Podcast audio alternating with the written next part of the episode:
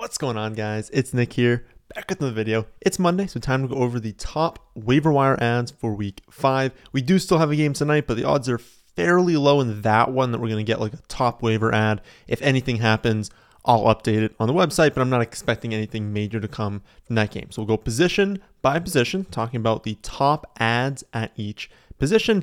And then I'll close the video, as a lot of you suggest each week. I'll go over some players that I would be fine dropping in most formats. If you play in a deeper league or like a really, really competitive 12 team league where maybe a lot of the players we talk about today are already rostered, that is okay. You can just look at the rest of season rankings uh, when they're posted tomorrow. They're posted like, you know, afternoon, night on Tuesdays on my website, thefantasyfootballadvice.com. And you can also see over there exactly how much FAAB I would spend on all the players we go over today. So let's start things off with the running back position, where I think there are more total names than last week, but there weren't big names this week. So, like last week, we had Jamaal Williams, we had Herbert, we had Madison, who early in the week we thought maybe could be the starter. Uh, turns out that Cook did end up playing, but we had some like big time names. It was like you're adding them and you're putting them right in your starting lineup. This week, there's a lot of players we're going to go over, but I would say the clear number one is Nyheim Hines, and I still wouldn't view him in the same light as I did Herbert and I guess Madison at the time, and then Jamaal Williams last week. Um, I know a lot of people also have dropped Nyheim Hines since he was only really getting targets. He wasn't getting very many carries. Obviously, he was someone, you know, if you were in like a half PPR format, it wasn't as valuable as full PPR. But of course, we see him now this week. Probably, I would say, most people's number one ad.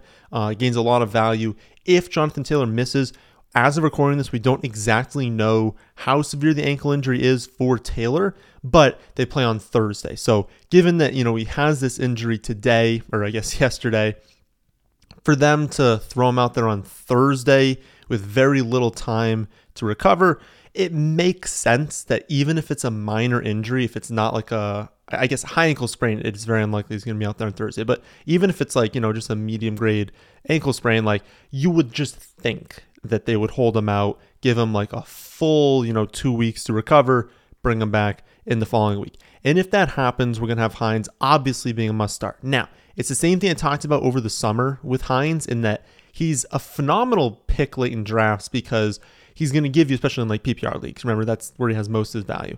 Um, but he's a phenomenal pick just because like he'd have value, you know, especially in those weeks where they're trailing. He's going to rack up a lot of receptions.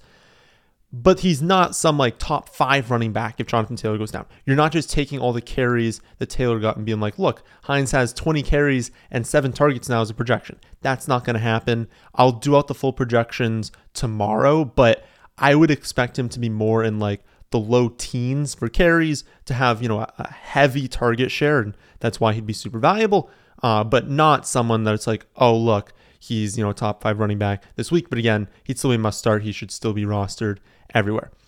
After Hines, you are looking at Brian Robinson. I would honestly guess that like 30 to 40% of the people watching this video have him stashed. If you don't and he's available, please go after him. He's eligible to return this week, and it's looking likely that's going to happen. Now, I don't know what his exact role is going to be in week one. I guess his week one, like the first week back.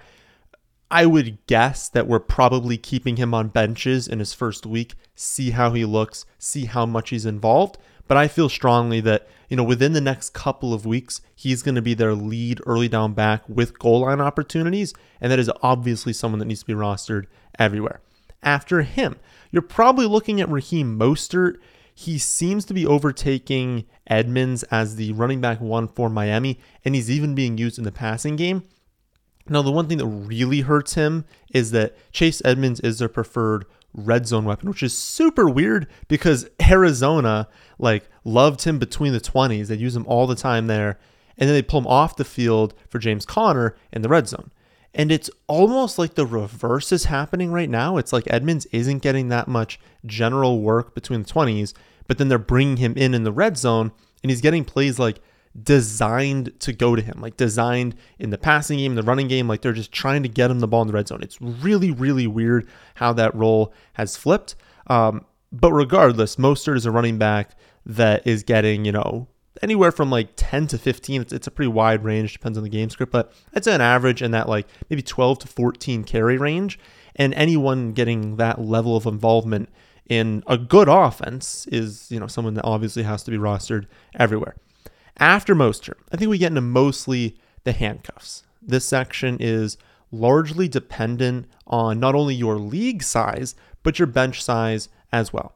If you're looking at a handcuff in a 10 team league with four bench spots, it's not really worth it at that point. Like, not only would it be, you know, a 10 team league, and so you're looking at like a lot more people on free agency, a lot more good players on free agency too. But with only four bench spots, like you you need those bench spots. You, you need those players to be rotating into your lineup. Handcuffs don't really rotate into your lineup. They're all there for, you know, upside.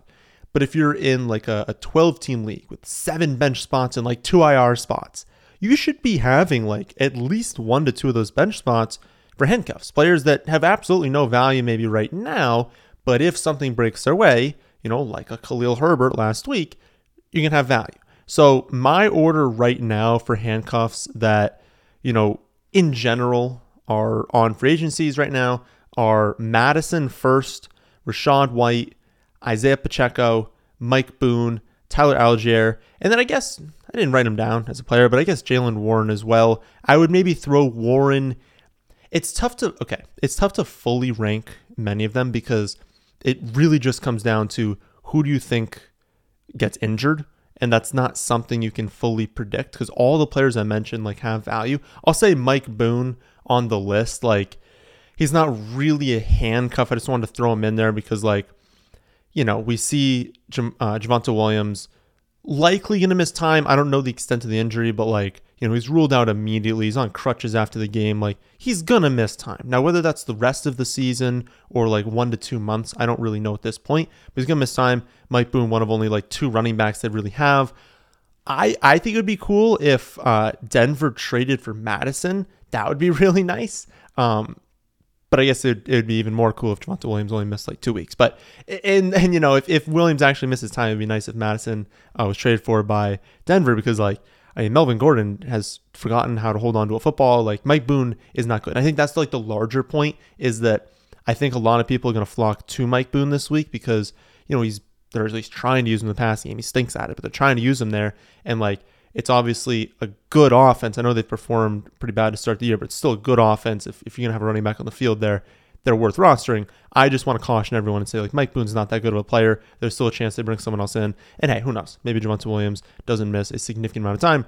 That's hopefully what happens, but, you know, it doesn't look great for him. But yeah, I wanted to mention uh, Mike Boone there. Um, yeah, again, among this list, it's like you've got Madison as the very clear handcuff to Dalvin Cook, and someone who, like I kind of alluded to, is theoretically a handcuff to many high end running backs. If there's a team in week like seven, eight, nine that is really in a like a push to make the playoffs, maybe go for the Super Bowl, and they suffer like a season long injury to the running back, Madison is probably the top player people want to trade for. And so he's got that of upside there. Rachaad White giving him more snaps. I think he had what five catches, 50 yards this week. Uh, so getting more snap. He was in for like two full drives. Like they just gave him a full drive. Um, Fournette, I wouldn't say has been bad, but he hasn't done anything to where it's like can't you know go to these backups. And Rachaad White's obviously the handcuff. And then if Fournette got hurt, I mean Rachaad White is like a, a must start every week. So um, I would say those are the top two, and then I would throw like Pacheco and Jaylen Warren. I would say probably into like the same tier of backup. Both definitely need an injury. Neither one of them is just going to purely take over. But Pacheco looks really, really good. He's commanding more and more work. He would be phenomenal if Clyde got hurt. And then Warren. Warren looks phenomenal. Like Warren looks like a really good running back. If anything, he looks better than uh, Najee Harris looks right now. He'll never take over unless Harris gets hurt, but Harris could get hurt, so you'd have in there. And then Allgeier, just kind of want to close off with him. Um, he has what 84 rushing yards on like 10 carries or something like that this last week. Um, that's just like a weird situation because you have Patterson like injured to enter the week, uh, wasn't 100%, uh, was used more at the beginning of the game, not as much at the end of the game. Like clearly banged up, but Patterson's still like their number one. And then you've got Allgeier, this rookie who, you know, has a little bit of unknown. We don't always know with rookies exactly how good they are. Maybe he's going to end up being really good. Uh, he wasn't like a high end prospect. He's not someone I'm super, you know, excited about. And best case scenario, this is still the Falcons. It's not that good of a team. And then um, he's never going to be like the guy. Unless Patterson gets hurt, Patterson will always have a role. Maybe it won't be as the one to close the season, but it'll be a role. And they still have like Huntley, like they still have like other running backs they're just going to kind of throw in there. And so the upside isn't that high with Allgeier. So I would definitely put him last among this list. Uh, and again, Boone and Allgeier are just not players I'm like super excited about this week, uh, but ones that like have more value than last week. So we definitely need to be talking about them. So let's move on to the wide receivers this week. Um, a lot of names, uh, very few that matter. I would say that like at this point in the season, we kind of just know who the high end prospects are. Um, the ones that really matter this week are the same ones as last week. It's Romeo Doubs and it's George Pickens. If they're available in your league, you just need to be rostering them at this point. Doubs available in 54% of ESPN leagues, only 25% of sleeper leagues. If you play in one of those leagues, like again, you have to add them. I'll go through the rest season rankings whenever I get the data from this next week, but it'll be like either later tonight or into like tomorrow morning. But know that like there's a chance that moving forward, he's just a must start every week. I mean, he's probably going to come in with like a low to mid 20s percent target share on the Packers. That you're starting a player like that every week. He even had another good game this week playing against the Patriots, really good defense and he dropped like what was it like a 50 yard touchdown. Could have had a monster week. So he's been performing really well. Again he's tied to aaron rodgers. You have to have him. And then pickens available in 62% of espn leagues 42% of sleeper leagues. He's not on that same caliber as Doubs but he could be by the end of the season. Like right now he's obviously not a must start. He's only had the one good game but if he could like keeps commanding targets like this he's gonna be really good he had six for 102 this last week uh, four for 71 of that came in the second half of the game with Pickett. If Pickett, you know, can elevate this offense even to like an average passing offense that Trubisky just wasn't capable of doing, that's going to benefit George Pickens. And also, um, Trubisky just like didn't like Pickens or something. I don't know what it was, but he wouldn't throw to him even when he was open. Like I said, kind of with um, Zach Wilson last week, certain quarterbacks just prefer different players. It is totally possible that Pickett just prefers Pickens. Now, we don't know if that's the case, but he's a supremely high end talent. He's getting the looks right now. Looks will come deep downfield in the red zone. He's a very, very good player. You just you have to be rostering him if he's available. After those two, I think it's a drop down. But I think the next one you're looking at is is Michael Gallup available? Uh, we talked about him last week as well, recovering from his injury, finally being eligible to play this week. Um, actually played a lot of snaps in his first week back, and while you know, he didn't have like high target share, wasn't some target hog. You wouldn't expect that in his first game. Like for them to come out and like pepper him with 10 targets in his first week back would be weird. Like I'd be, that'd be very unexpected to happen. But he's going to be used heavily in the red zone. He's going to gain more confidence each week. They're going to use him more each week. So, I mean, he should be rostered in probably like 80 plus percent of leagues, and it's not even like close to that right now. After those three, I think it's another drop down, and you're more at flyers. You're at players who have definite upside. Could really, you know, in, in, a few weeks we could be looking back and being like, wow, can't like imagine how they were available on free agency.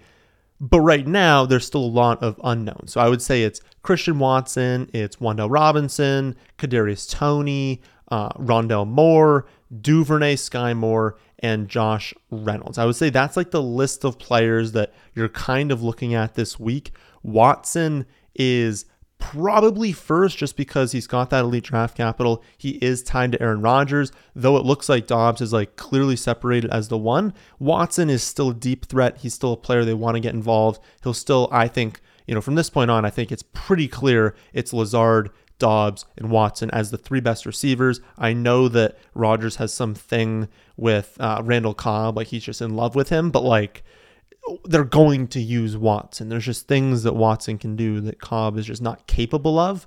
Uh, and so he's going to be involved. He should still be owned as well. Um, Wan'Dale and Toney, you know, each a lot of upside in their return. I've talked about Toney being a player you didn't really need to own in previous weeks. Um, as these injuries start to pile up, like you've got Shepard tearing the ACL, you've got Golladay just being unbelievably terrible and then also leaving with a knee injury. We don't know the extent of that, but like if you were to tell me that Wan'Dale and Toney were to return next week, they're just so clearly the best two receivers in the roster that at this point, even if Toney is in the doghouse, they have no choice but to play him. Like they just don't have anyone. Now, bad offense, uh, want to be run heavy offense, quarterback injuries, like they were going like wildcat at times last week. So it's not a good situation. But even like if we go back to like Wan'Dale, it's a first round rookie with no talent on the wide receiver corps right now. Like that should just be someone you're rostering, even if it's just for the upside. There's no, you know, guarantee they're gonna break out, but they have no one. They they need talent. Um, placed Rondale Moore after these two when talking about it. I think they're interchangeable. If you like Rondale Moore uh, a little bit more than like those other two from the Giants, like that's totally fine to move him up, take him as well. He played a ton of snaps in his first week back, which was very, very encouraging. I was expecting him to kind of like rotate in with um, Dortch, but he didn't. He basically just took over. He was getting a ton of snaps. Now, a bit of, of unknown here, like when we have Hopkins return, you're probably going to have um, Hollywood and Hopkins on the outside with Rondale on the inside in the slot. Um, now that's fine because they're going to use a ton of three wide receiver sets, but it's obviously going to limit his snaps overall. Um, but you could see a situation where like defenses like, okay, well we have to account for Hollywood on the outside. We can't leave him alone. We can't leave him with like no safety help. And Hopkins, like as a player, we might want to double team. Like we need to also pay attention to him. And so you're going to see uh, Rondale Moore with like all single coverage, uh, linebacker coverage at times. And so he'll be a player that even if he's not getting 10 targets, he's getting end arounds, he's getting screen passes, he's going to be open at times deep downfield. And so he's a player you want to roster. This offense is going to look better when they add Hopkins. Uh, it's just that effect that having, you know, an alpha wide receiver added to an offense just makes everyone better, makes everyone's job easier. But that being said, there's still unknown of how many targets is, you know, Rondale really going to get every week. We don't know, but I'm rostering right now in my 12 team league because I like the upside there. After him, go to Duvernay. Um, could get some extra looks if Bateman is forced to miss any time. I don't think Bateman misses anything, but again, it's Monday. We don't really even learn about some of these injuries until like Wednesday, even on like Thursday, Friday is when we truly start to know. I think Bateman's going to be fine, but like you know, just monitor this. I think I have Duvernay in my 16 team league. I would say in a 14 team league should add him. I'd say in a 12 team league, we're starting to look at like, okay, do you just have a bunch of bench spots? Like for those of you in, you know, 12 team leagues with five bench spots, Duvernay is not someone you really need to be considering unless you're in like an ultra competitive league and there's no one on free agency.